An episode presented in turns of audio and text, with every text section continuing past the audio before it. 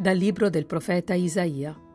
Così dice il Signore: come la pioggia e la neve scendono dal cielo e non vi ritornano senza aver irrigato la terra, senza averla fecondata e fatta germogliare, perché dia il seme a chi semina e il pane a chi mangia, così sarà della mia parola uscita dalla mia bocca. Non ritornerà a me senza effetto, senza aver operato ciò che desidero e senza aver compiuto ciò per cui l'ho mandata. Dal Vangelo secondo Matteo. In quel tempo Gesù disse ai suoi discepoli: pregando, non sprecate parole come i pagani. Essi credono di venire ascoltati a forza di parole. Non siate dunque come loro, perché il Padre vostro sa di quali cose avete bisogno prima ancora che gliele chiediate. Voi dunque pregate così: Padre nostro, che sei nei cieli, sia santificato il tuo nome. Venga il tuo regno, sia fatta la tua volontà come in cielo così in terra. Dacci oggi il nostro pane quotidiano e rimetti a noi i nostri debiti, come anche noi li rimettiamo ai nostri debitori, e non abbandonarci alla tentazione, ma liberaci dal male. Se voi infatti perdonerete agli altri le loro colpe, il Padre vostro che nei cieli perdonerà anche a voi. Ma se voi non perdonerete agli altri, neppure il Padre vostro perdonerà le vostre colpe. Le domande del Padre nostro sono 7, facilmente divisibili in 2 sottogruppi.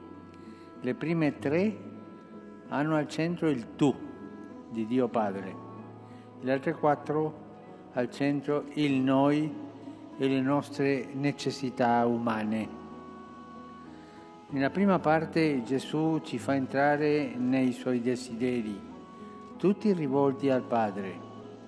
Sia santificato il tuo nome, venga il tuo regno, sia fatta la tua volontà.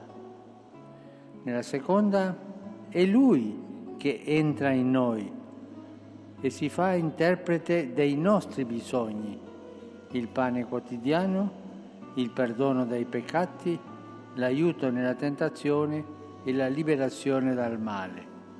Questa è la matrice di ogni preghiera cristiana, direi di ogni preghiera umana, che è sempre fatta da una parte di contemplazione di Dio, del suo mistero, della sua bellezza e bontà, e dall'altra parte di sincerità e coraggiosa richiesta di quello che ci serve per vivere e vivere bene.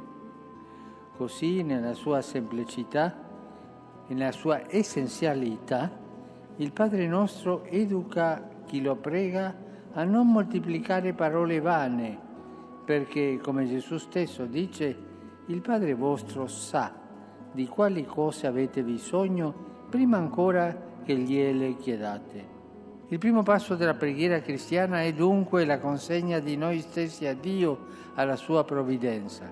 È come dire: Signore, tu sai tutto, non c'è nemmeno bisogno che io ti racconti il mio dolore. Ti chiedo solo che tu stia qui accanto a me. Sei tu la mia speranza. La preghiera scaccia ogni timore. Il Padre ci ama. Il Figlio alza le braccia affiancandole alle nostre. Lo Spirito lavora in segreto per la redenzione del mondo. E noi non vacilliamo nell'incertezza. Abbiamo una grande certezza: Dio mi ama. Gesù ha dato la vita per me, lo Spirito dentro di me. E questa è la grande cosa certa.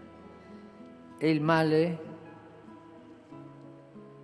ha paura. E questo è bello.